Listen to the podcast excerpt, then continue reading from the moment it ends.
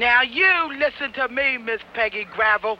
You better calm yourself down before I haul off and smack you upside your wide, wide head. We killed your husband, and I ain't your maid anymore, bitch. I'm your sister in crime. I have come here to chew bubblegum and kick ass. And I'm all out of bubblegum!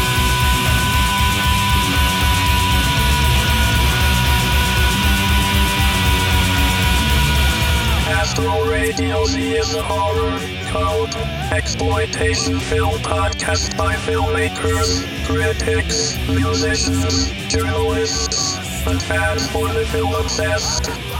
Here is your host, Derek Terry. I gotta, I gotta rip my homie Mike Hunt. Michael Hunt Oh, Mike Hunt is uh, lives next to good Mike guy. Hat. My cat and Jack Behoff. Yeah. right. That's what's up. Trust, enormous trust and believe they're my favorite people. Oh, trust and believe they're good guys. Okay, I gotta ask you: d- w- Did you have a tri- uh, like an itchy trigger finger to want to order that "Trust and Believe" shirt that was out there? Did you see that? Yes. Trust and believe. And he's got that horrible. I don't understand how he seemingly detaches his lower lip from his jaw and like thrusts it out into space. Ugh. All right, enough with the Gothic King Cobras. There's never Yeah. enough. Yeah. What do you mean enough with? It's all we talk about, literally. I know. I feel. I love it so much. I said to Derek, man, me and Angela and you and Seth are really bonding over Gothic King Cobra. We are. I love it every time my messenger dings because I'm like, oh, what did King Cobra do? I know. Well, my main problem is is this. I'm a part of this uh, group on Facebook called Podcast Town, and Podcast Town's associated with the podcasts Illogical Contraption, Kissing Contest, Pool Party Radio, and Junk Food Dinner. And it's all a bunch of periphery podcasters as well that are involved. And they're all mostly you know fans of underground cult films and exploitation and just stupid hijinks. And it's just a place for people to go and, and you know joke on memes and all sorts of other nonsense. And there's this thread of gothic king cobra. It's how i found out about it. Um, they are constantly updating not only with like commentary on every new video if you don't want to watch it you can just read their comments as they're going through it but then but then they find all of the back like all the stuff i send you guys that you're like whoa where'd you find that it's all from podcast town oh, damn. so like the pictures of his family and all that shit yeah That's really his family. That's not Oh. a shop. legit No Yeah, fucking I thought it was a shop too. nope It looks so normal. no his oh my dad his dad's a photographer Oh, I love that we little know so much about him. I just. maybe at some point maybe i break kayfabe and i bring gothic king cobra on astro Do radio you know Z. how amazing That would be so would amazing. Oh be? Oh my god. Hey. Astro Radio Z is about horror and cult stuff and all things that are cool. well but Yeah. what do we talk to gothic king cobra about about his chi and Heavy about his magic what do Heavy we metal. talk to Gothic King Cobra about? He's a metal fan, man. Derek, chi balls, cigarettes, cereal, summon Sex dolls. zines- sex dolls, summon zine thunderstorms. Five topics right there. oh And the way he goes about- on about it, that's a month's worth of podcast. Yes. you know that's true and it's also Oh. what about what about you know he's he makes Mhm. black magic with wands Yes. he made that sweet wand for ozzy osbourne Yes. that Oh yeah, Rocky and roll. I always get I always get so excited when I see that I see a video of his come up. Like, oh, he posted this only 15 minutes ago. In real time. I wanna it's like I feel like I'm in real time with him. Like he really does exist on an, on the same plane as I do. If we had him on Astro Radio Z, or you had him on Astro Radio Z, that would be unbelievable. But you do realize, I and I've thought about this. While we're sitting and watching him sitting and talking to a camera, we're essentially doing the exact same thing, only not talking. We're sitting on a couch or sitting Yeah. in a chair, watching some other dude sitting in, on a, in a chair, Smoking in a chair. smoking profusely, losing his hair, drinking Cobra Mist, which, by the way, Cobra Mist Man. was actually pretty decent. It really was. We're drinking right now. We're having some of the leftover blue moons. Derek and I weren't able to get as drunk on Cobra Mist as we wanted to because we both started feeling kind of icky. Turns out there was a natural gas leak in the cabin that we were hanging around in. Well, okay, so what we're Yeah, we, we we went to a, a retreat every year. Uh, my good friend that uh, and longtime listeners of Astro Radio Z will know who this is, Robert Poole. Yeah. He used to run uh, IndieHorror.tv on the internet, which was kind of like a, a streaming internet channel for independent underground horror films Mhm. and exploitation films. And he has this thing in Eagle River, Wisconsin, every single year, where he gets all of the regional uh, filmmakers uh, to come together in the middle of the woods at a cabin. We drink, we we have bonfires, we bullshit, and we we talk. Most years eh, there's lots of screenings and trivia and prizes and all this stuff. This year got rid of it because IndieHorror.tv unfortunately is no longer a thing. Yeah. So now it's been pared down to just like a friends gathering and getaway. we did do trivia and had bonfires and Right. cookouts and Right, right. But uh, one of the cabins, the main cabin where every single night we would go into, and they had this garbage bag filled No, with movies. pillowcase. Okay, Yeah. pillowcase filled with movies that everyone would grab a movie out of, and then we would all show the movie that we had.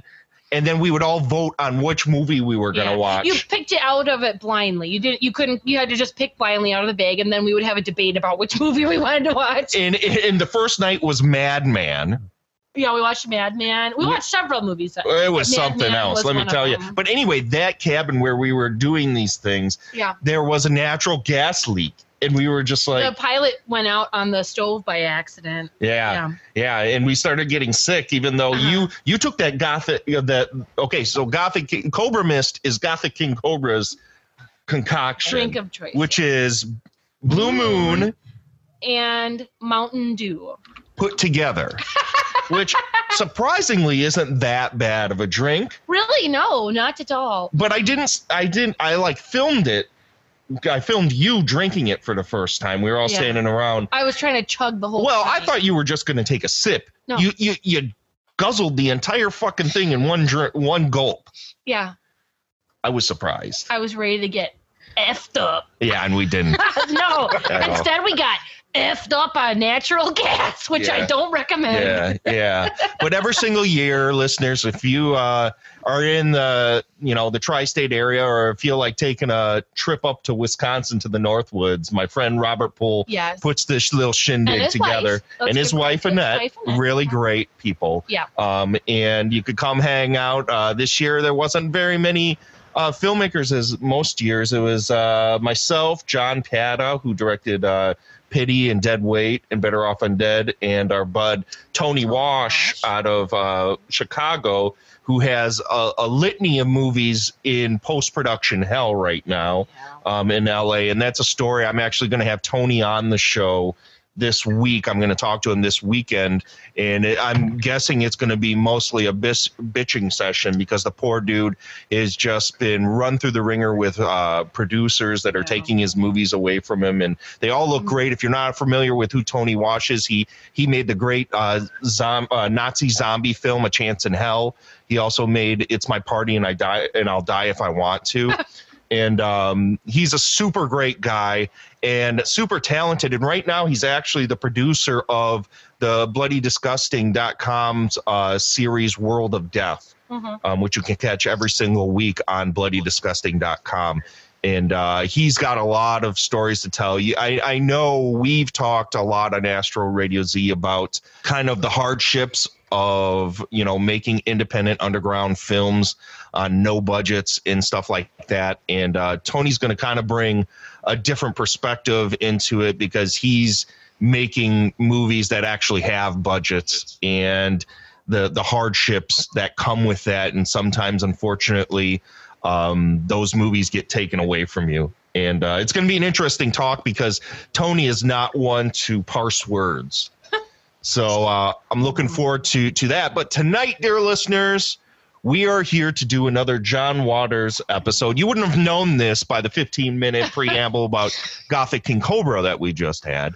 But tonight, we're going to be doing another John Waters episode on desperate living. But before we start this episode, I want to do a little um, house cleaning and uh, uh, talk about uh, the show itself. Right now, if you haven't noticed, the show is kind of uh, scaled down. You haven't seen it pop up on your feed as much.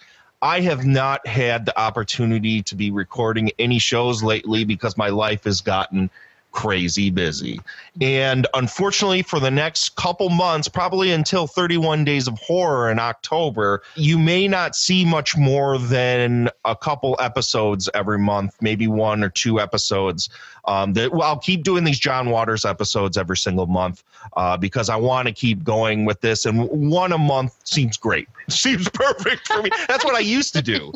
Um, but right now, I, I do plan on getting back to the weekly thing when I finally have the opportunity. But unfortunately, or fortunately for me right now, I just have a lot going on um, with uh, projects and work and being a father of three and and not. I just can't do a podcast every single week. So please don't unsubscribe. Keep listening. Keep me on. As always, as I've always said, Astro Radio Z is not going anywhere. It just has to kind of fit into my life seeing how I'm not pulling together a Patreon page and begging you for money or any stupid bullshit like that. I do this because I like to do this and it's fun for me and it's fun for the people. Hopefully, it's fun for the people that come on my show. I can't really speak to that. But uh, at least they say nice words to me. Um, so, so that's what's going to be happening soon. Also, in the coming month, uh, it just was put on their webpage. I'll be going on junk food dinner uh, next month talking about black roses. So I'm super excited about that. So uh, go subscribe to Junk Food Dinner. Those boys put together a hell of a podcast. Always super fun, great dudes.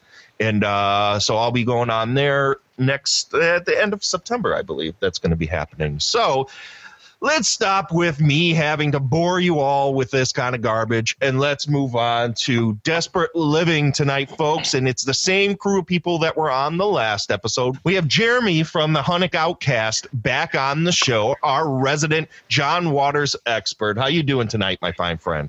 Oh, you can kiss my royal hemorrhoids.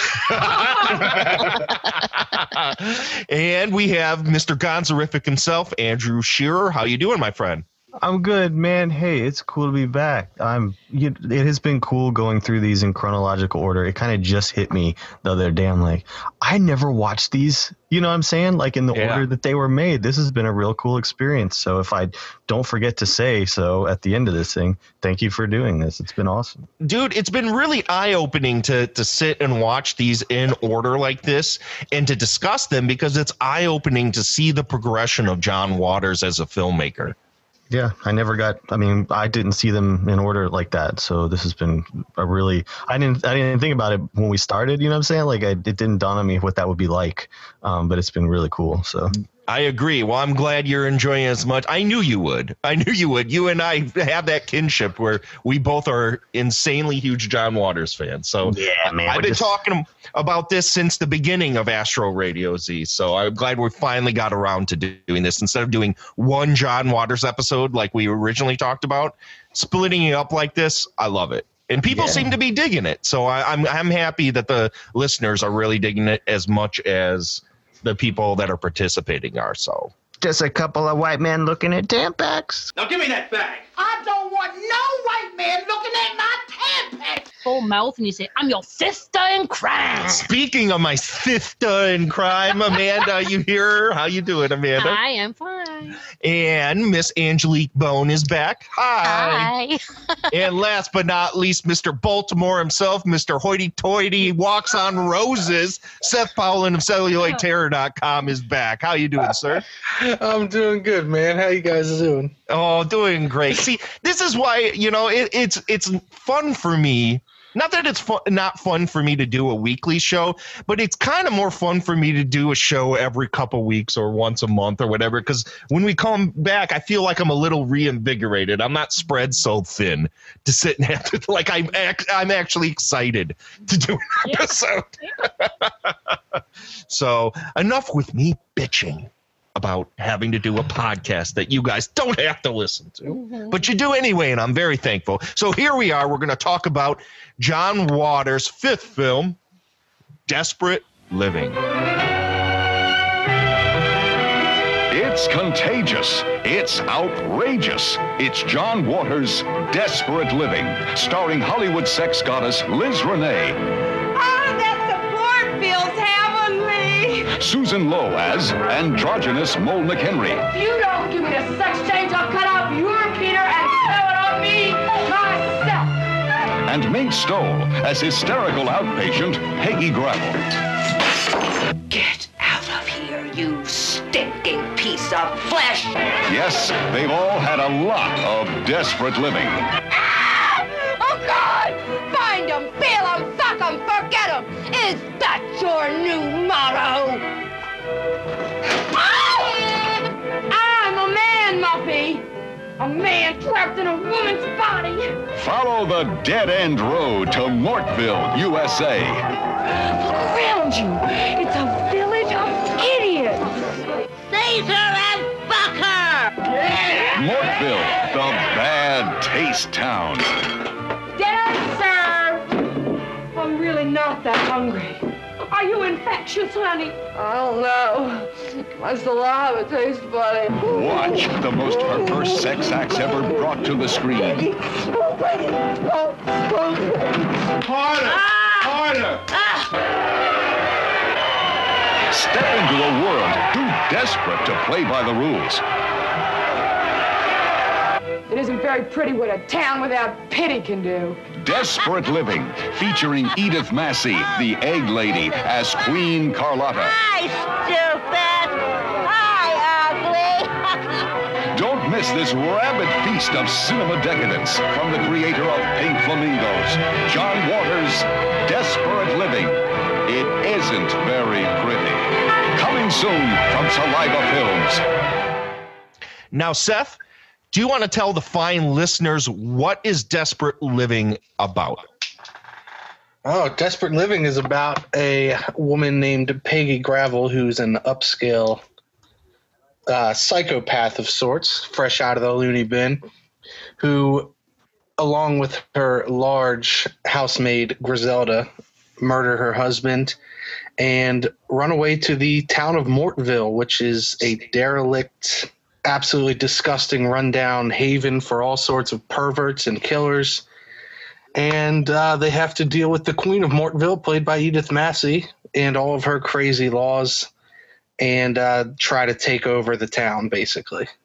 Yes, it is the last hurrah of early era John Waters. It for me, this movie feels like the culmination of everything that came before, and it's an atom bomb explosion of just nonsense and hilarity. I absolutely adore Desperate Living from the beginning of the film. It starts with this scene where Mink Stole just got let out of the loony bin and she is just shrill and screaming the most ludicrous and insane dialogue at children, at her maid, at her husband, at the phone, at everything possible. And it is seriously one of my favorite scenes of any movie, period. Andrew, what do you think of this beginning with Mink Stole? It's exactly as described by you, man. It's epic. It's unbelievable. It's exhilarating. It really it takes my breath away when I see it.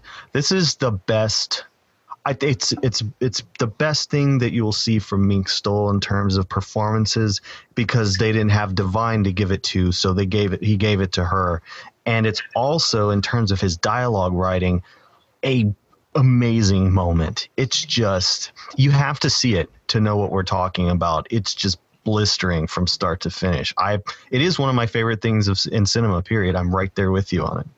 It, it is literally line to line to line for the vast majority of this movie. So fucking hilarious. Like this is the first time Amanda's ever seen Desperate Living. What did you think going into this? Because I know you've been kind of timid about this early era John Waters stuff because of you know the content and f- offensive nature of how much he wants to push boundaries.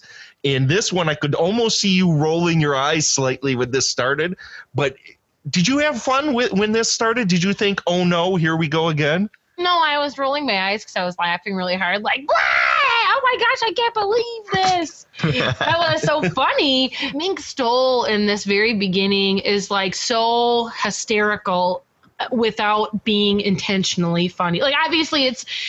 A sat- it's a satire of a psychotic break or a psychotic episode. A psychotic break doesn't really exist in medical terms, but it's a satire of someone who's in the kind of fraught with psychosis. And um, I've experienced that firsthand, witnessed it firsthand, I should say. I've witnessed it firsthand in my line of work, and um, it's just really funny. It's a really satirical way to present it, and it's so pressured and fast, and uh, it just cracked me up, man. I was losing it. I was laughing left and right. She's Go home to your mother.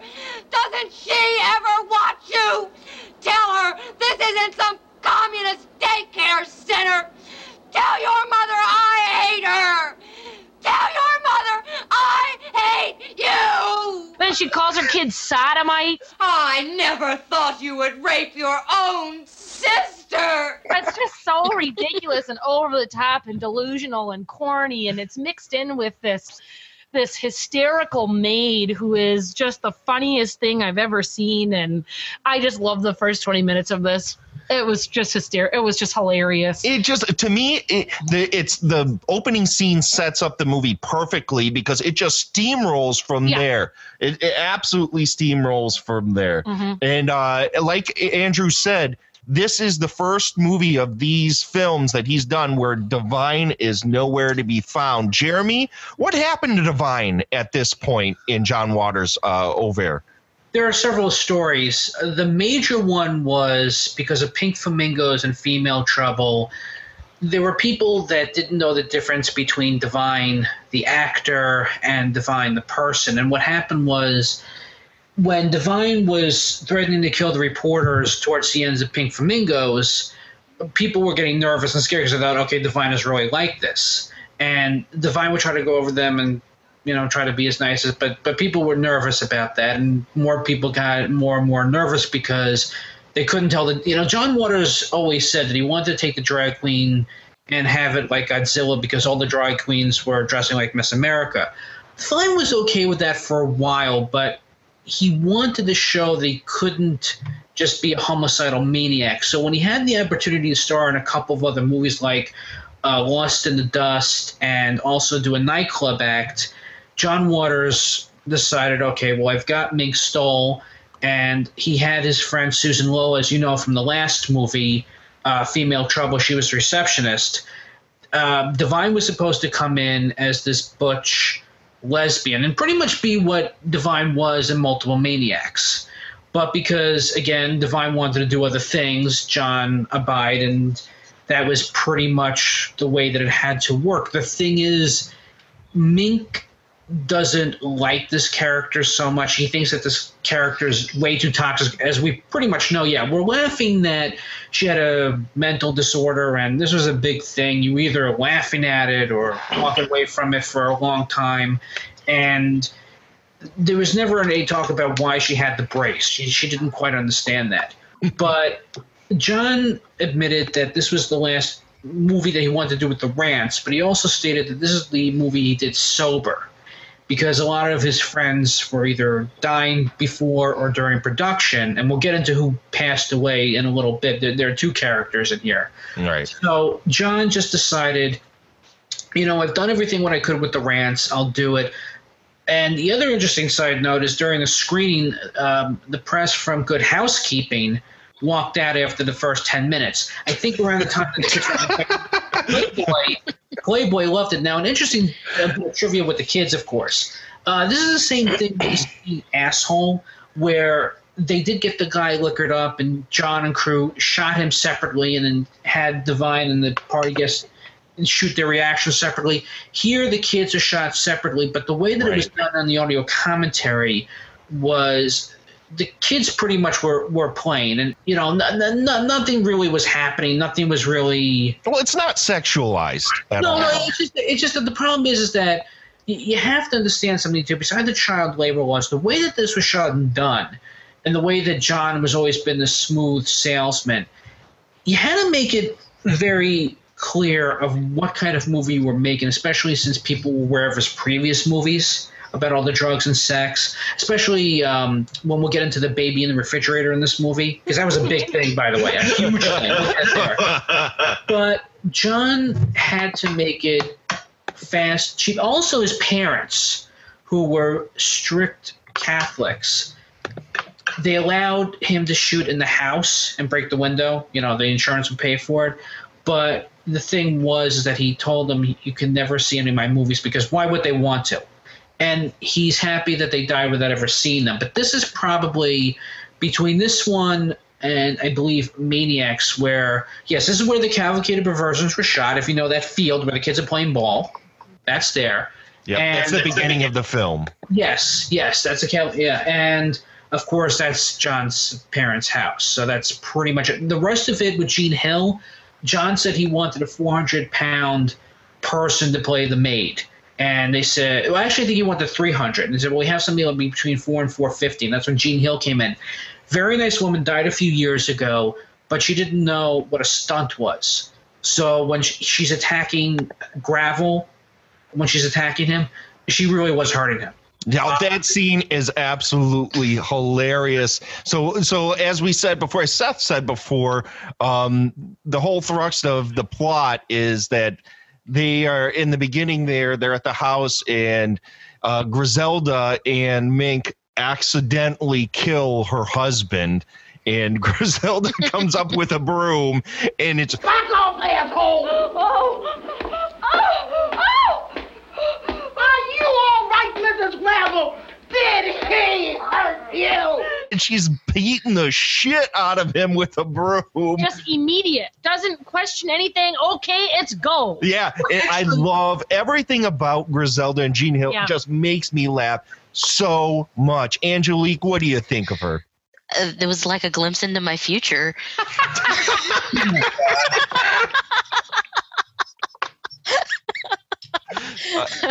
I mean, I'll go neon live in green a shed with you. Yeah, neon green sequins and, and killing people by sitting on them. I'm I'm there. You know. oh man, everything about her just was hysterical and funny. And that's like Jeremy said, this is that same style of acting eh, that we've seen up to this point where most of the characters are screaming their lines, they're overacting. Um, it's it's so over the top and camp that you can't really take the offensive nature of some of this stuff as seriously as you would in other contexts. But uh, these two characters, the Mink and Jean, play so well together in the be- beginning of this film. Seth, what who would you say out of everybody, seeing how we don't have Divine anymore in in this film, who is probably the most striking character in A Desperate Living? I think it has to be uh, Mink Stole as Peggy Gravel. She's just so absurd throughout the entire movie. I am really caught between the the lead two and Queen Carlotta, played by Edith Massey, who is the Queen of Mortville. Welcome to Mortville, ladies. I read in the big city papers that you are wanted for murder. The murder of a certain Mr. Broadley Gravel. We only. You are interrupting my flow of power. Give these peasants a little dinner, Lieutenant Wilson. I bet they're hungry after a long day of breaking laws. Now, Mortville is the town that uh, Jean and Mink stow away to. Uh, after they kill the husband and this perverted cop pulls them over, all, all points bulletin out. You're trying to escape the Mortville. I never heard of no town called Mortville. Well, you should have. You belong there. It's a special town for people like you two, people who should be so embarrassed by what they've done. I just might let you go there. That is, if you cooperate. What do we have to do for you, Sheriff Shitface? Sit on that car hood, you'll see. I've got something to show you first. And uh, and, and Seth, what is it that uh, the cop has them do? Well, he wants to uh, try on their panties and get a really wet French kiss. Every one one of my wildest dreams on a Saturday night. Yeah, that that scene was. I mean, we've seen Divine get raped now. What, eighteen times? Well, every But- movie. That's something Amanda keeps saying Yeah. is all the raping that goes on. But in this, the the the cop scene to me was the most violating, horrible. I was just like, oh my god, no. What? yeah, yeah. Why? I don't. To me, that was the least of the violating. Do we need to bring up the rosary job again? No, God. That was consensual. The lobster. oh, that cop scene literally has me. I can't breathe watching that scene because that dude is so fucking funny. I ordered them from Frederick. Ah, these are big ones. A little plain for my taste. Now, I think I'll slip them on. and he's on the ground rubbing himself, going, oh, oh, oh. God, I fucking love that scene so goddamn much. I can hardly stand it. Andrew, I mean, is there any one scene in particular? This movie's so ridiculous and over the top. Is there any one scene in particular that really stands out beyond that opening sequence that we already gushed about? I mean, it just keeps building, dude. I mean, I'm sitting here laughing just from. I haven't seen Desperate Living in, in a, a long time. I meant to rewatch it the other night, but I was like, oh, maybe I'll check out the commentary because you know Liz Renay is not alive anymore, Mhm. and I think they'll maybe the I don't know maybe the last time I watched it she still was. Um, so uh, I was I didn't you know I, I wasn't really I didn't get the full thing, but man, you just you just don't forget. And there's that guy. All of that's so gross. He goes, "I'm gonna get my big business into these." I'm like, I'm like, this big business. Who says that shit? But it just it just keeps going and going from there. It's like you just from one crazy shit to the next. It doesn't stop. You know. Yeah, and the commentary track that you guys are talking about is a very strange commentary track because it obviously feels very uh, like disjointed. Like uh, Liz Renay, her stuff that comes in was obviously pre-recorded. Yeah, they're not in the same room. No. Yeah, they're not in the same room. So it jumps between John Waters and her, and she's just basically telling the story of her life while John Waters is actually talking about the film. And and it to me feels very disorienting. Like I I would have rather Well, try- just had try an reading one of her books. What's that? Try reading one of her books. I have not had the pleasure. she, you can get the audio version if you want a real awesome experience. I bet. So Liz Renay is the is the girlfriend of Mo, who runs the house that our two murderers, uh, Mink Stole and Jean Hill, stave off to, and uh, there th- this movie out of everyone that we've watched up until this point probably is the most gay uh, centered film with the most gay characters Mhm. up until this point. You see this movie play a lot actually at um, LGBT film festivals more than just about any of his other films. I, I hear about this one more than anything Well, the four leading characters in the movie are in homosexual relationships. hmm You know, like literally 80% of the primary characters are gay. Right. And they all play really well together. And uh, Jeremy, has John Waters ever spoke to how this film more than any others is, is more gay themed than um, some of the films up to this point?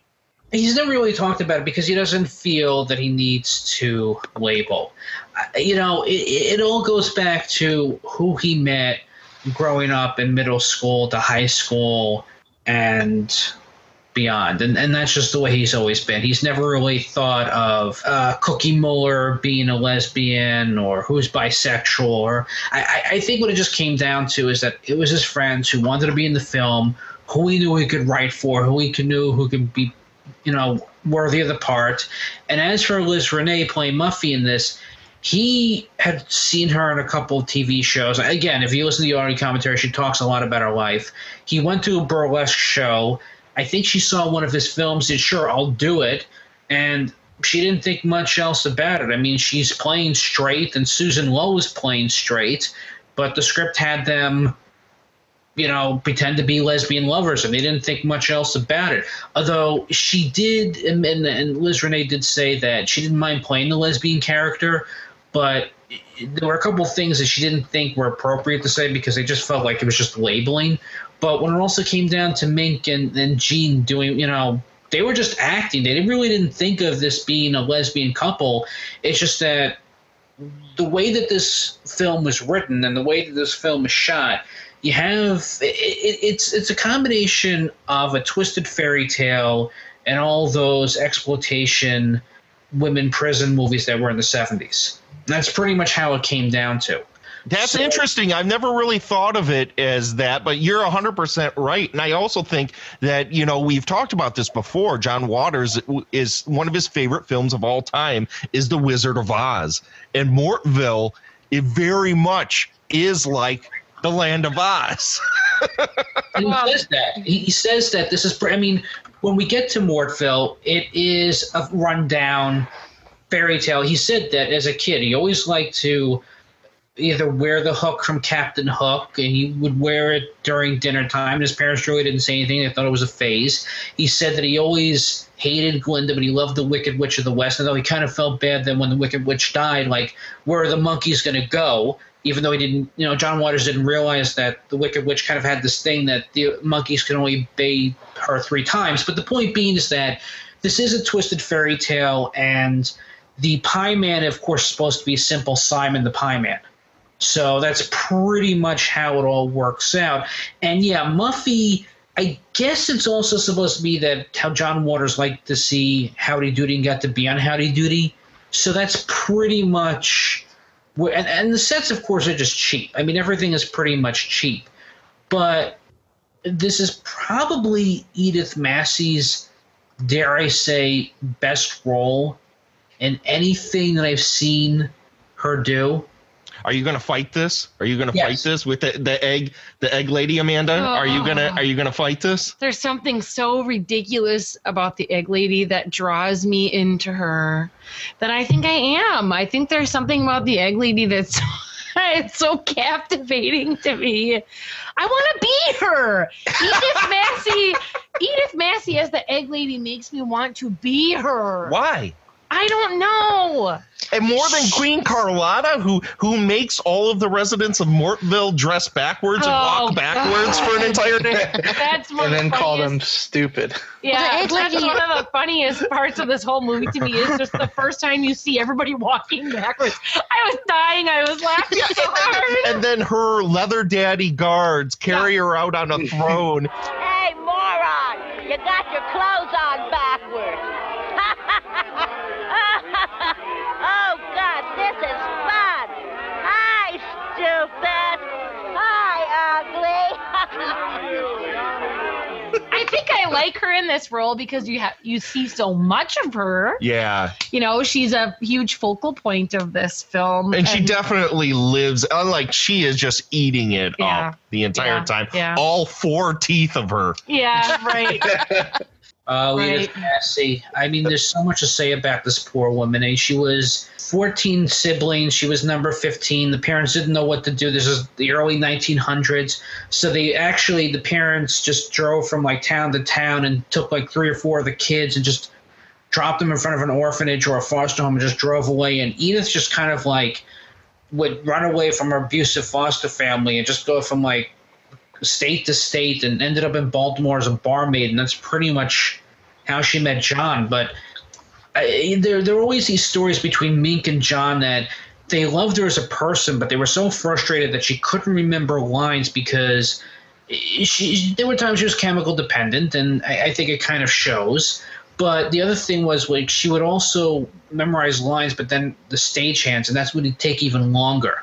And people make fun of her, and she just turned to go like, "Well, how come it's so funny, asshole? If I'm up here being an actor and you're not." So she always had like a spark to her.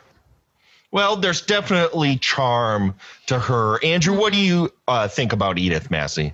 This is awesome, man. I mean, I think you can see her getting better and better from each movie, you know? And uh, I know that um, John, with this one, because of uh, the nature of the production, had to get everything in masters. There's very few close ups. And uh, she had to nail those lines. And there's one time where she totally just flubs one and he leaves it in because, you know, they're burning up film but he is not going to break up those shots you know so it's uh you know whenever you see as a director whenever i get an actor in a single you know in a medium or a wide doing a whole tirade like that i tend to not want to cut away from it just to show everyone they really did it and there's a lot of scenes where edith really knocks it out she does a great job in this She every single take, every single shot, regardless of what it took to get her there, it is gold. Mhm. Every single moment she is on screen in this film. Seth, what do you think of Edith in this one? I think she's a lovely, lovely queen. Uh, Not that I would want to be a peasant in her kingdom, but oh, I would. How about one of the leather daddies? How about one of the Uh, leather daddies who gets to service her? Oh, let me see those balls. Let me see the balls. Oh, oh, let's also let's also talk about how every single last person that has sex in this movie screams, "Get it! Get, it! Get it! Get it! Yes!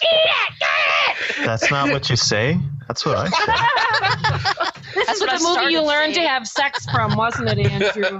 yeah including how to dress for it Um, so Angelique, who's probably your favorite character in this film? Oh man, I really love Mole a lot. yeah Um, Pre-sex change or post-sex change? I mean, it's Oh. it's still Mole, and she was just trying to, you know, be good to her woman and give her, you know, the man she craved. But uh, it backfired really bad, That- really bad. I mean, it's like she, sex it's like it's like she went to to fucking Pinhead for her sex change. or alpo yeah, or Alpo, or or that dude from Frankenhooker. yeah, the nearest deli. I don't know. or the play-doh fun factory Oh my god, that dude. You know what's funny? So she goes. So Mo later in the film wins the lottery because the only things that uh, Mink and Jean were able to take to Mortville was uh, their her dead husband's uh, checkbook and a lottery ticket and six bucks, which Yeah. Mo professes Six bucks, hey? You are a rich one. A lottery ticket. Well, I'll take that and I'll win it. and, and what happens? Mo go breaks away from Mortville um because she does win. a lot she does it. win and uh what does she do she goes and buys a ton of uh, clothes and a ton of stuff for liz renay and then goes and gets a sex change so By holding the surgeon up at gunpoint. At You just gunpoint. do it. Well, I mean, that's the way you know sexual reassignment surgery should go. I think. so so you get a dick eh, yeah you did get a dick and that day you're able to have sex yeah, right. Well, I mean, you're able to do anything. Whether or not you should is the question. Well, obviously it didn't work out well because uh, Liz Renay, in in a, the second rape scene of the film, is screaming and not happy about this Frankenstein cock. Who can blame her? That was mangled. Yeah, no kidding. She wanted it fast, you know. You- Yeah. Fast you and the doctor at gunpoint. I mean, what do you expect? It, it, it's interesting too with Susan Lowe because when they uglied her up, her daughter didn't recognize her. Her husband didn't want anything to do with her. It was really disturbing. Well, that makeup is really Yeah. disturbing Yeah. that they have on her with all those warts and. Warts and stuff. Oh, what about her wrestling outfit with that monster vagina Oh, let's Oh, talk about that. let's talk about that awesome my flashback God. scene. Andrew, go ahead, and set the stage. Well, they just they just flash back to her life before she was there with with uh, Muffy, and she was like some kind of prize fighter wrestler type, and uh, there she is in the ring with crazy hair and this outfit, and there's just this monster vagina on her. Toothed vagina. Exactly, and there's mm-hmm. this. She totally whoops the guy. And rips out his eyeball, and then someone steps on it. she stomped on it. Yep. It's fantastic. And that's the reason she's in Mortville because she killed the guy and had to run away. Yeah, dude. But that's Muffy's story is also awesome. Go ahead, Jeremy. Tell it. Okay, with Muffy, uh, her husband is drunk. They are driving home from a party, and apparently the babysitter had all these people come over. And I love this that the babysitter is having sex with a guy, and, and there's a party, and, and Muffy's trying to throw all them out, and the babysitter's like, I'm tripping because she can't find the baby. And of course, the baby is in the refrigerator. Now, the way that this was filmed, this took about half a minute. They quickly put the baby in, and then you know Muffy, you know Liz Renay took it out, and then they went cut, and that was it. Baby's okay, nothing happened. But anyway, back to the story.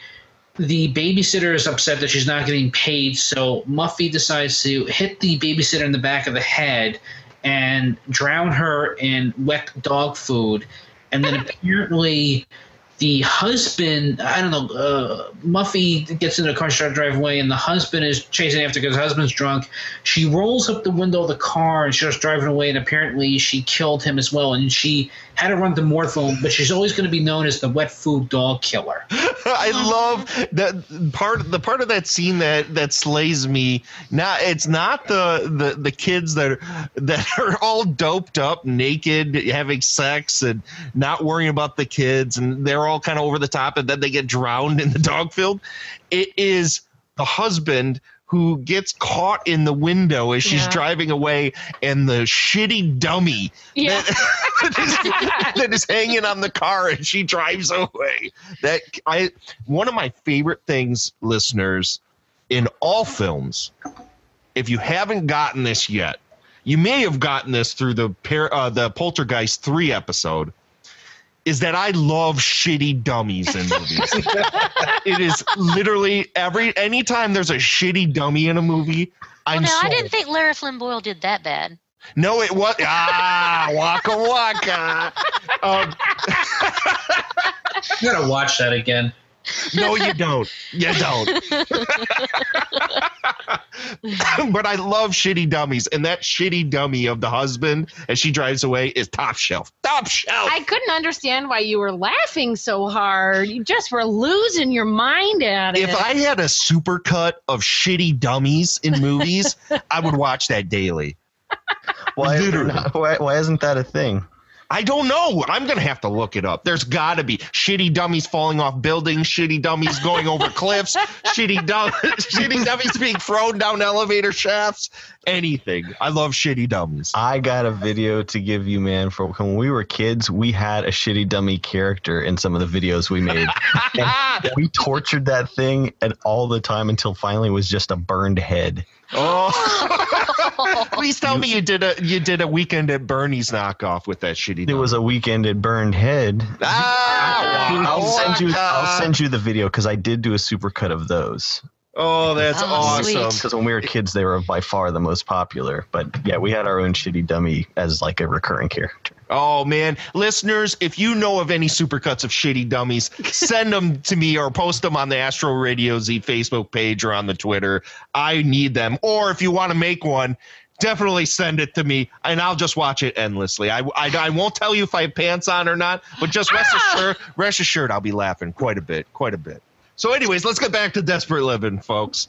Um, so, so the film, like we said before, literally is just a succession of hilarity, hijinks, and just escalating nonsense until the point where our two uh, titular characters end up in very different places than where the movie started. Mink Stole ends up uh, getting in cahoots with Queen Carlotta, and Jean, in a scuffle in a in a shitty house that they were in, gets killed in this scuffle as the house collapses on her. Yes. Which is stupid.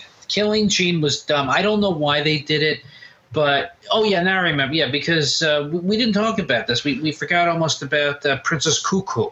Yes, Right. Princess Cuckoo. Oh, yeah. Mhm. Yeah, Played she- by Mary Vivian Pearce. And her boyfriend Herbert, her lover Herbert. Herbert. Yeah, Herbert the garbage man, because apparently Queen Colada doesn't want her uh, dating the garbage man.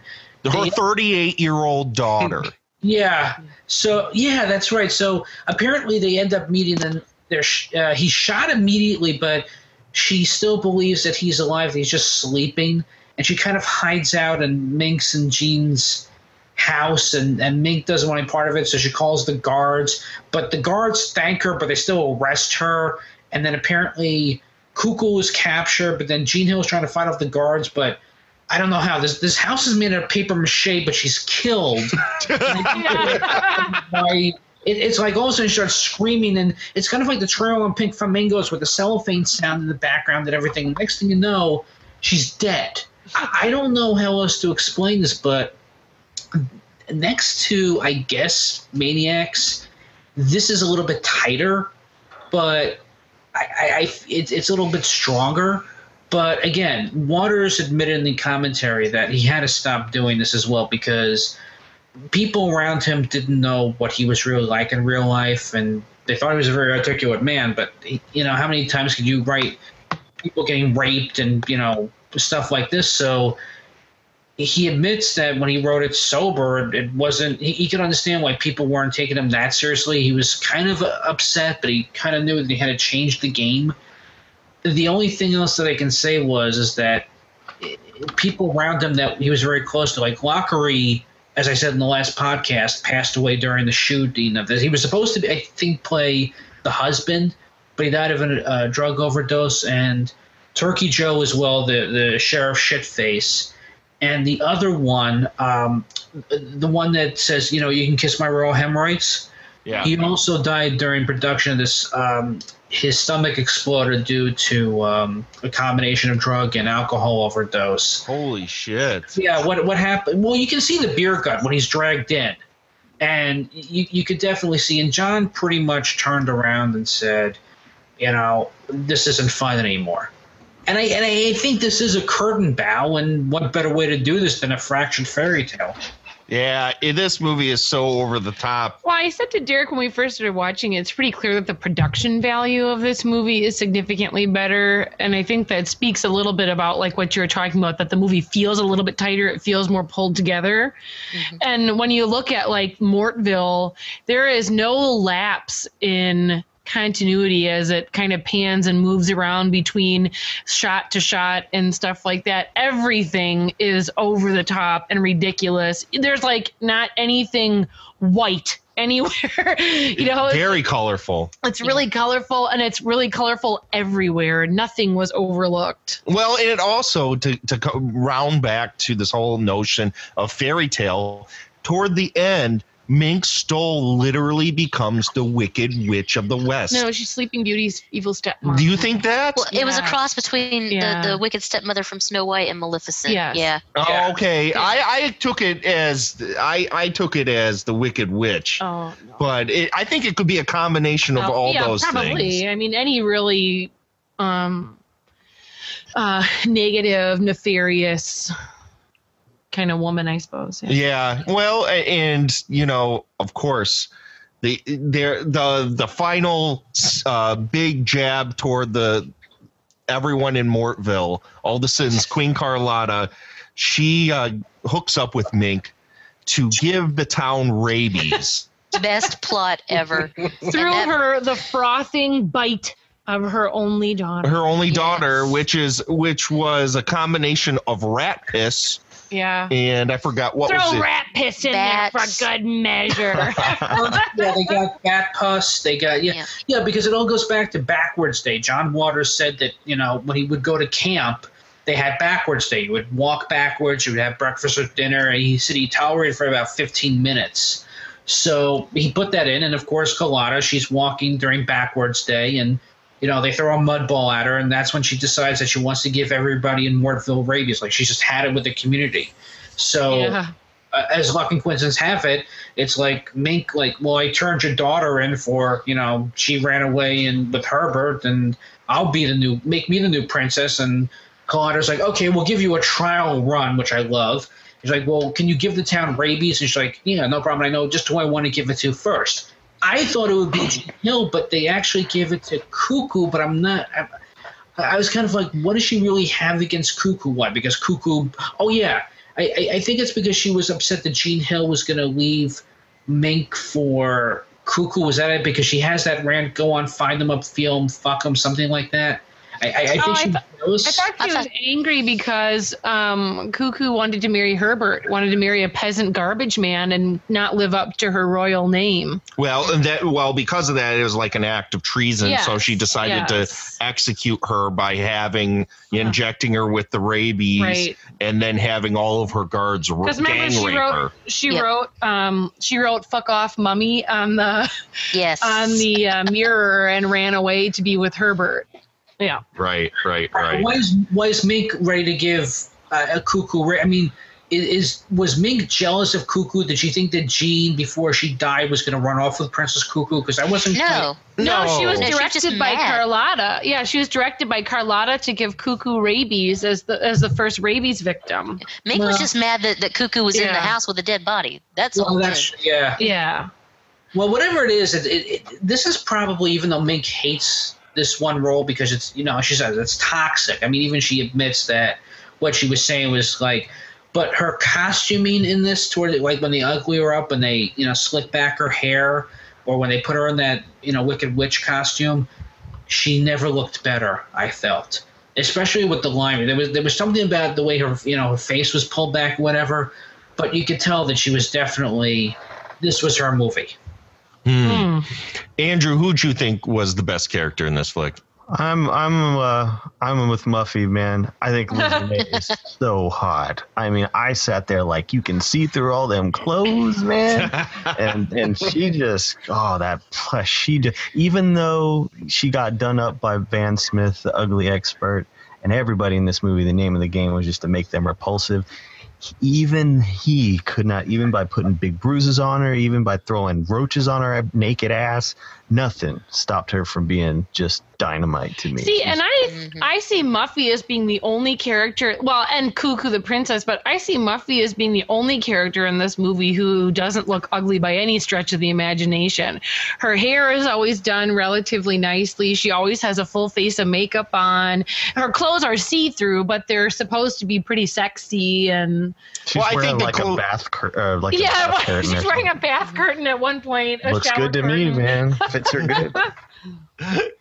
yeah, I well, I think of of any character, Edith Massey's the one that's done up to be, you know, Yes. the best looking, Yeah. the most regal of them all as the queen. She looks great in all these ridiculously colorful outfits. Now, let's talk about the actual style and production of this film. Andrew, uh, from a technical standpoint, uh, do you feel up to this point this is probably the best production that he's put together? Yeah, dude, it's unbelievable. I mean, they got this whole field of this guy that they knew, and he, the guy, let them build an entire freaking town there and a castle. In addition to that, they had an entire um, uh, top of an office building that they built uh, all their sets in and stuff. It's just unbelievable the leap that he made. I think this Yeah. was like a sixty-five thousand dollar movie or something like that, and all all the costumes and makeup on top, everything was made because it's a fantasy. I can't even now. I think about it and I go, just knowing what all went into that. There's a great book uh, Robert Maier did called Low Budget Hell, and it's one of the few books written about the making of John Waters movies that's not written by John. You know what I mean? So you get this neat outside perspective, and he was a production manager on that thing. And man, the more you know, not to go into it because that's kind of you know read the book, but like I have so much respect for the amount of work that went into it and what the actors and everything must have went through. It's no wonder that these people were able to yell at top volume and get these really like excruciatingly emotional top level performances because they were really in an intense situation. Yeah, I've I've also read that uh, some of the conditions weren't very great for the interiors, like the that uh, that upper that they shot all the sets in was actually kind of in squalor. And it was right by a traffic light, very noisy. So they had to shoot at during red lights only. And you know what I mean? Because otherwise the sound would pick up the, the trucks gunning it and stuff. I mean, it's like I said, you know, read the book, but the more you know, the more you just go like, but it is on screen, even without that. Look, look at uh, what was the one before the female trouble? Yes. Just up to 10 with this one in terms of production, you know, sets, costumes, uh, makeup, everything is just unreal. Even now, if someone made a low budget movie like this, you'd bug out because you think about what um, uh, Nick Zedd's Geek Maggot Bingo. Remember, he, he built all the uh, sets out of cardboard in his apartment or whatever. Right. Beautifully hand painted. You can't tell that it's all just his apartment.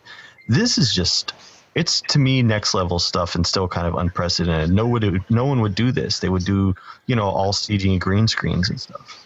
Absolutely. It's let's just talk about Queen Carlotta's place. Just so garish. Like Mm-hmm. the colors are so vibrant. Every inch of every space just has colors and textures and things going on. Huge paintings of serial killers, of Charles Manson and Idi uh, Amin. Yes, the Hitler painting, and oh my god, I lost it when I saw that. I was like, oh my god, what the hell? It's just every inch of this film ha- is something for you to look at. It's almost overwhelming at times. Seth, what do you think of it?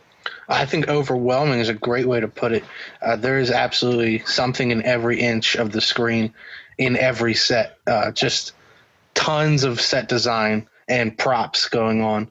Uh, Edith Massey's castle is, like you said, ridiculous. Just velvet everything, food everywhere, trays of marshmallows and uh, cheese curls and pizzas Oh, yeah. like that she just feeds the birds hanging out at the window. Oh, Want some pizza, Want some pizza? yeah, she has all the. It, it's amazing because I love the line reads like when they kind of have their orientation, and Carlotta just says like, "I'm not in charge of your hap- your happiness, your living expenses, your finances," and yeah, they're all pretty much the peasants that live in squalor, and somehow. I don't know how she's able to. I mean, they never discuss how she pays off the police or anything, like we saw the uh, did in um, in multiple no not multiple uh, female trouble or however they do it in pink flamingos but here it's like a lot of just has like tons of pizza and donuts and she can't finish all of it and she tries to give it to the birds. It, it, it's definitely one of again the, the line reads for edie is just phenomenal that we see her go from the barmaid to you know in pink flamingos to aunt ida which i still say is my favorite character. I think out of all the Edith Massey characters, Aunt Ida is probably the best one.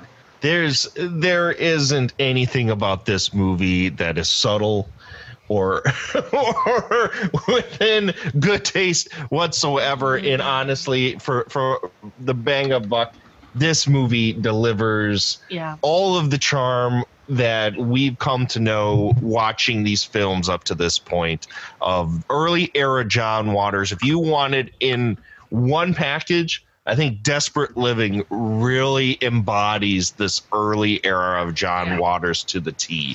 And um, let's go ahead and wrap this up and let's go down the row and let's kind of give our, our final thoughts as to Desperate Living, the movie itself, and in relation to uh, the movies we've seen so far. Because after this point, John Waters movies start to go in a very different direction. Although I still think Polyester is part of this early film package, it, it definitely goes in a different direction than this. This for for me, this is the last hurrah of the decadent punk rock John Waters. Now there's still punk rock going forward in John Waters because I think that's just in his blood.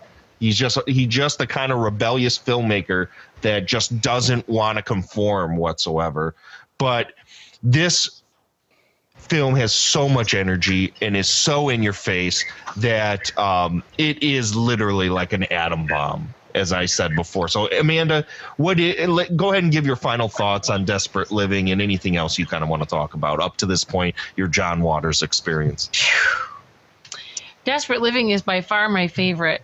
Up to this point, and I think it's because it's um, raunchy without being overly offensive, like overtly offensive to me, and it's campy and it's over the top and it's loud and it's um, pressured, if that makes sense. And um, so I absolutely love it. We just we just got to this very end scene of the movie where Queen Carlotta's been uh, mutinied and cooked like a like a pineapple ham. She's got maraschino cherries all over her back, and it is uh, brought out to the townspeople of Mortville. But um, no, I really like this movie, and I, it's just funny and cheesy, and I think that you get a really true sense of John Waters' filmmaking in this film. Um, and if you were to watch this film on its own, it stands alone really well. Uh, you know, you wouldn't wa- necessarily walk away from this. You'd walk away from it scratching your head like, "Wow, what the heck was that?" But in a good way, Yeah. for me anyway. Good. anyway. So so this is your favorite film? Oh, to this without a doubt, yeah, without a doubt, Mhm, without a Cool. doubt, yeah. Cool. Seth. Uh, I, I want to say that I really appreciate this conversation we had on it because I think it's made me appreciate the the film a bit more than I did on my own. I was always a little bit lukewarm with it, um, but just talking about it, everything really has made me realize that I enjoy it a lot more than I I maybe wanted to let myself because uh, I always held the absence of divine kind of against it.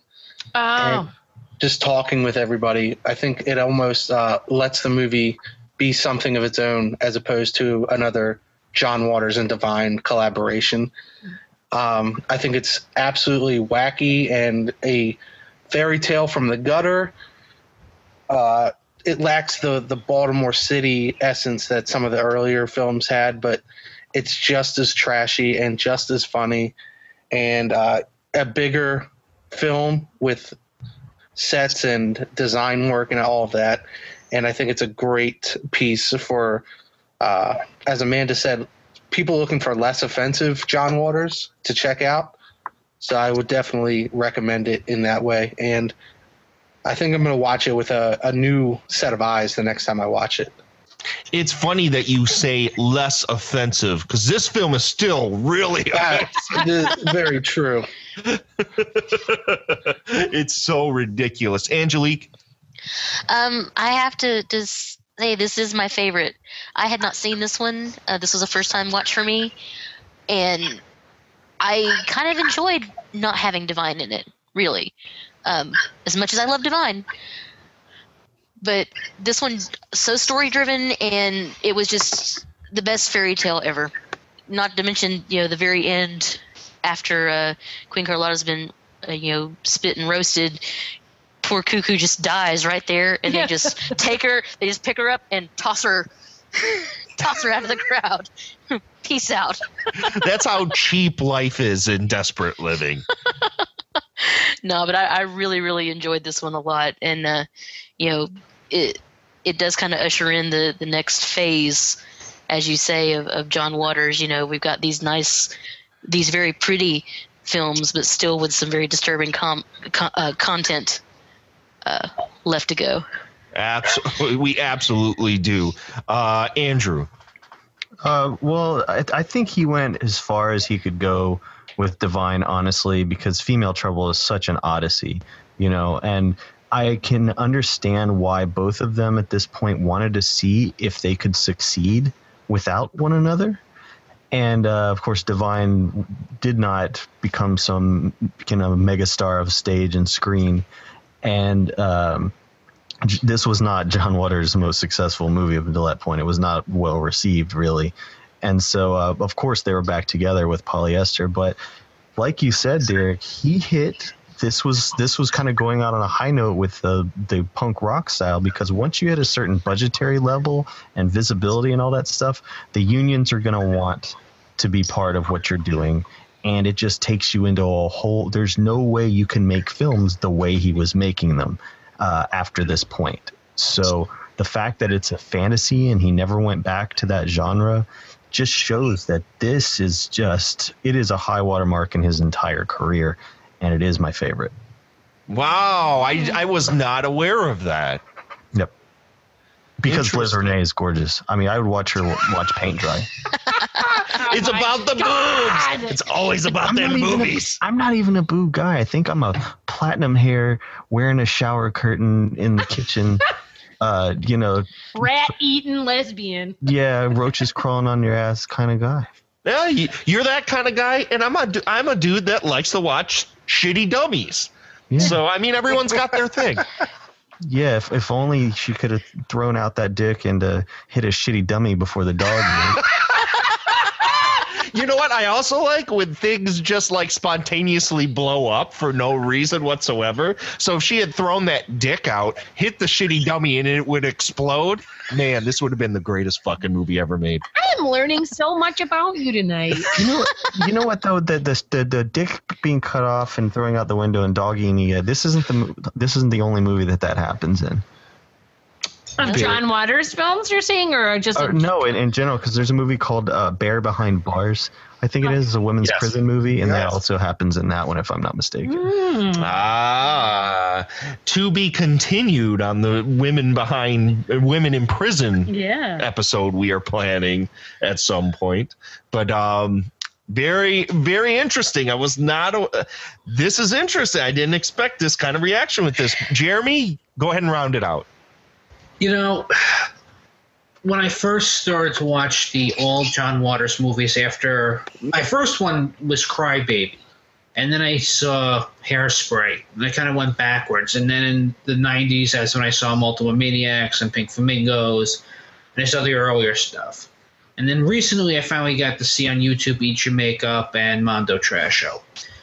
I have to give John Waters a lot of credit that he's kind of up there with Kevin Smith, where he makes vulgar movies, but he's a great speaker. But John, I can listen to on anything that he does, and I've gotten a couple of his audiobooks. I love his audio commentaries. I, I, I don't know why they didn't put these movies on Blu-ray. They really should. I don't know if Multiple Maniacs. I keep hearing rumors it is going to be on DVD. It isn't. I hope it does. I heard it's going to be on Criterion Blue. I, I it really, you know, Yeah. They made the official announcement, I think. Yeah, all his movies, in all honesty, really need that Blu-ray audio commentary, and I think they need to do a secondary commentary because sometimes when they re-release it, they have a new one. And I think Mink Stole and and you know, uh, the Eggman, of course, we have um, George. No, um, oh God, I just I forgot his name. Herbert the Garbage Man. Uh, George Figgs, that's what it was. George Figgs, He's still very much alive. I mean, I would love to really hear what they have to say years later. But my favorite one still has to go back to Pink Flamingos because it's so bold and daring. Female Trouble was a nice little, you know, what if story. Maniacs is interesting because of the last 20 minutes, even though John Waters admits that it was a little bit too long, and especially with the editing. And then, of course, we have The Curtain Call, uh, Desperate Living. And the only problem that I have with this, yeah, it does work that Divine's not in it because you're not going to have Divine in everything, which is, you know, after Divine passed away, what do you expect?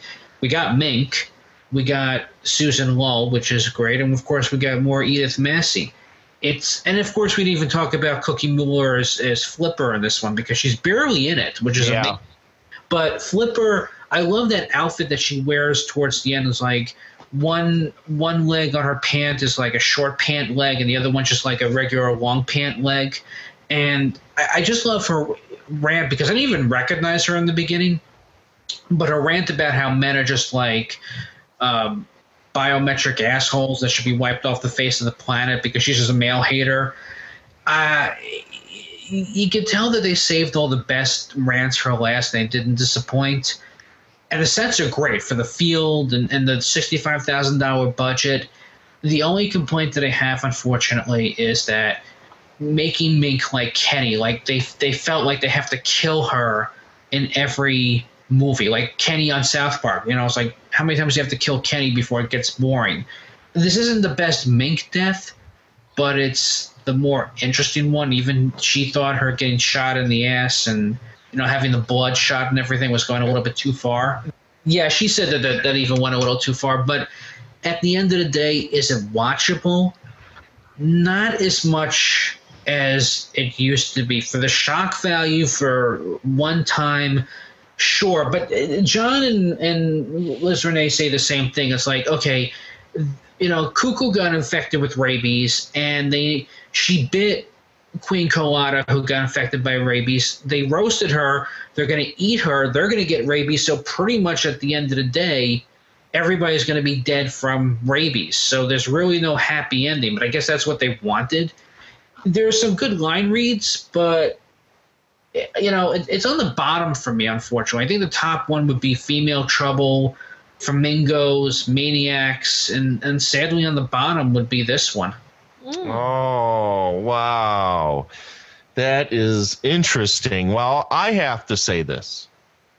I think up until this point, it I I've kind of alluded to the fact that Pink Flamingos is perhaps my favorite of this early era, and it's still standing strong. I mean, we were talking about before, Andrew and I were talking off air about how interesting this has been, this experience of us going through uh, John Waters' filmography in chronological order, and how revisiting these films and talking about them are kind of bringing to light some things that we never noticed before watching these films and kind of seeing him grow as a filmmaker and, and, seeing certain things repeat itself and seeing how each film progressively gets better and better and better from a not only a technical standpoint from a, but also from an ambition standpoint. I i still i think energy wise pink flamingos is such a lightning in a bottle kind of film and it makes me laugh just about unlike any other film on the face of the planet. And I had said before that Multiple Maniacs was probably my second favorite. Rewatching this again reminds me how much I love this movie. This movie is so fucking hilarious. It's so ridiculous, so over the top. Um, from the moment it starts to the moment it ends, it is it is captivating. Like I cannot take my eyes away from this movie. Um, I think if anyone wanted was into Pink Flamingos, Desperate Living is definitely the next movie to watch. More if you don't want to watch the super offensive stuff of John Waters' early films, just go to Desperate Living because I think I'm going to agree with the vast majority of people. This is a great, great film. Super fun and kind of a precursor to what would come just the light-hearted like i think this is a really goofy movie. I know john waters thinks this is a really dark movie and that um, he doesn't really like it as much as some of his others but i find this movie so ridiculously goofy that i think it's it's very much in spirit kind of like how goofy crybaby is love Crybaby. I it, cry. It just doesn't have that. Uh, you know that that music that was so synonymous with with his stuff. You know, he he did an orchestral score. He paid for one cheaply, but still, you know. And I, I think that's one of the things that people, when they think John Waters, they think campy. They think, uh, but they also think of that his use of music, and this doesn't have that. No, it, but but the thing is, the use of music in this movie takes it to that fantasy realm where yeah. it's this classical orchestral score. And i think that's part of you know him growing as a filmmaker is him trying new things. And i think it's successful. I mean we didn't talk about that very much. What is the general consensus about this score? Andrew what do you think about this score? I just think it's cool. I mean the thing is with with the music you're like you're not necessarily supposed to notice it It's a good score you know not like not super really if you're trying to stay in the you know it's supposed to serve what's going on on screen right Right. And that may be why it didn't get brought up just in general conversations because um, it really is appropriate. If you're trying to make a fantasy, having pop tunes in there or whatever, or radio tunes, is going to throw off that whole feel, that whole vibe. And uh, considering that his first movies were all hinged on music, and you know his his use of it was so expert, and it became part of his signature. For him to depart not only from Divine as the the lead, um, and a story about a criminal, but also from that, you know, that model. Just, just, I mean, it makes it even more unique in his in his entire catalog. Absolutely. Well, This is it, folks. We are moving on next episode of the John Waters films to Polyester, which is also another divisive film in John Waters' filmography and kind of the the next stage starting in his career. So I hope you guys really dug this early era John Waters stuff that we've been talking these five episodes. I know I've really had a blast talking through these. More than anything else, we're going to talk about going forward. These were the films that I've been wanting to bring to Astro Radio Z from the beginning, from episode one. I've been wanting to talk about Mondo Trasho, Multiple Maniacs, Pink Flamingos, Female Trouble, and Desperate Living because I feel in the pantheon of underground cult cinema, these are essential films for any cult film fan to view. You need to see these movies. It doesn't matter whether or not they're good or not, they are important. And they they showcase a filmmaker that is literally unlike anybody else out there. Even to this day, you don't see anyone that matches the kind of energy and just the the chaotic sense of humor that these early era John Waters films um, create and, and showcase. So I'm really happy that we were able to do these. I'm still excited to go forward and watch the more quote unquote mainstream John Waters because I mean there are still some pretty subversive films coming up. Hope you guys have enjoyed this up to this point, and I hope you're excited to still continue on this journey with us. Um, it, it's it's great to finally do a series of episodes that aren't about shitty movies, that aren't about witchcraft movies or Vice Academy movies. You know, um, it's really nice doing these. So. Um, anyways let's go ahead and let's end the episode and let's let everybody know uh, that's listening to the show where they can find my guests if they so choose to continue and delve deeper into the Astro Radio Z universe. God, that's pompous as fuck, but I don't care. um, Seth, go ahead and tell my listeners where they can find you. Hey, everybody. You can find me at celluloidterror.blogspot.com on Facebook, Twitter, and YouTube at Celluloid Terror for all things cult, exploitation, and horror. Miss Angelique Bone. Uh, well, you can find me on Facebook, and you can find me and some other great cats at thelosthighway.com. Awesome. Jeremy.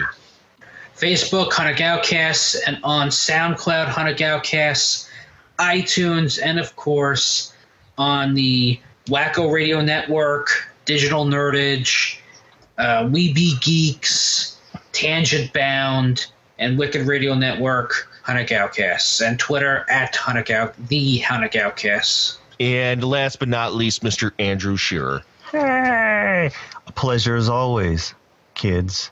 Loved it. Having a great time doing this. This is grad. I'm a big John Waters fan and um, I'm very influenced by uh, the Dreamland players. My friends and I make our own weird movies running around town. You know, cleavage, zombies, blood, guns, swords, sexy, all of that stuff. Erotic couches. erotic couches, colors, whatever you want.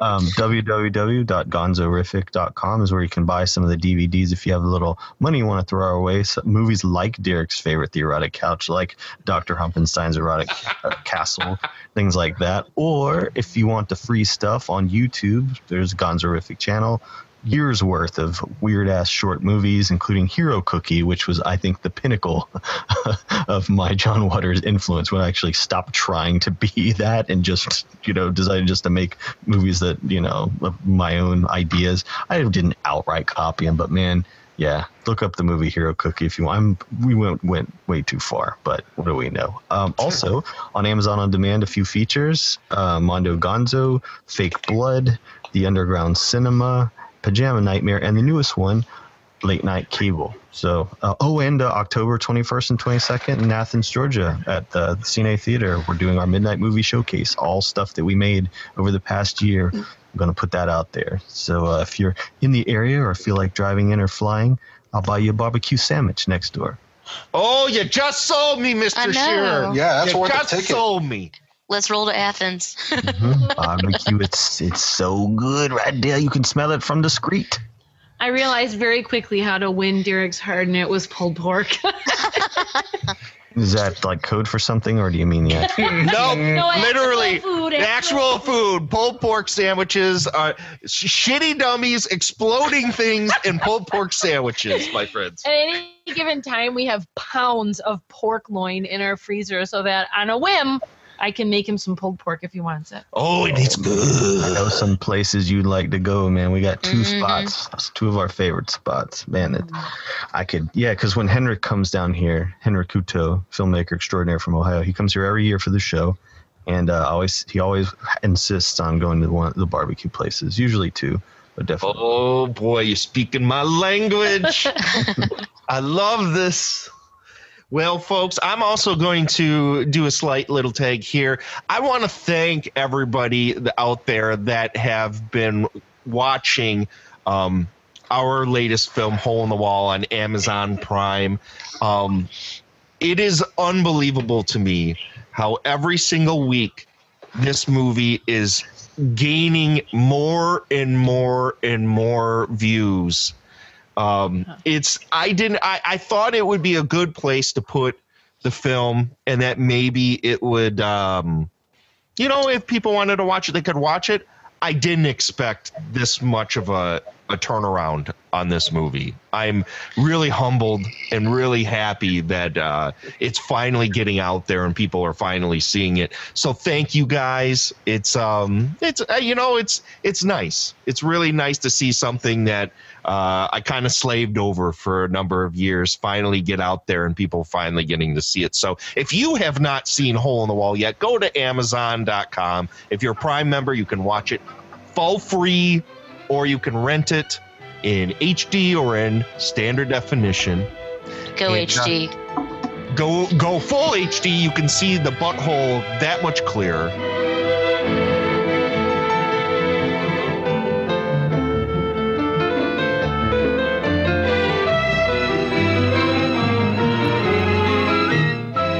Find Astro Radio Z on iTunes, Stitcher, TuneIn, Spreaker, YouTube, and anywhere that podcasts are found. Please subscribe, share, rate, and review. You can also follow us on Twitter, Facebook, and email us questions, concerns, or just general chatter at astroradiozpodcast at gmail.com. Coming from me, Derek Carey, thank you for listening, and I'll see you next time.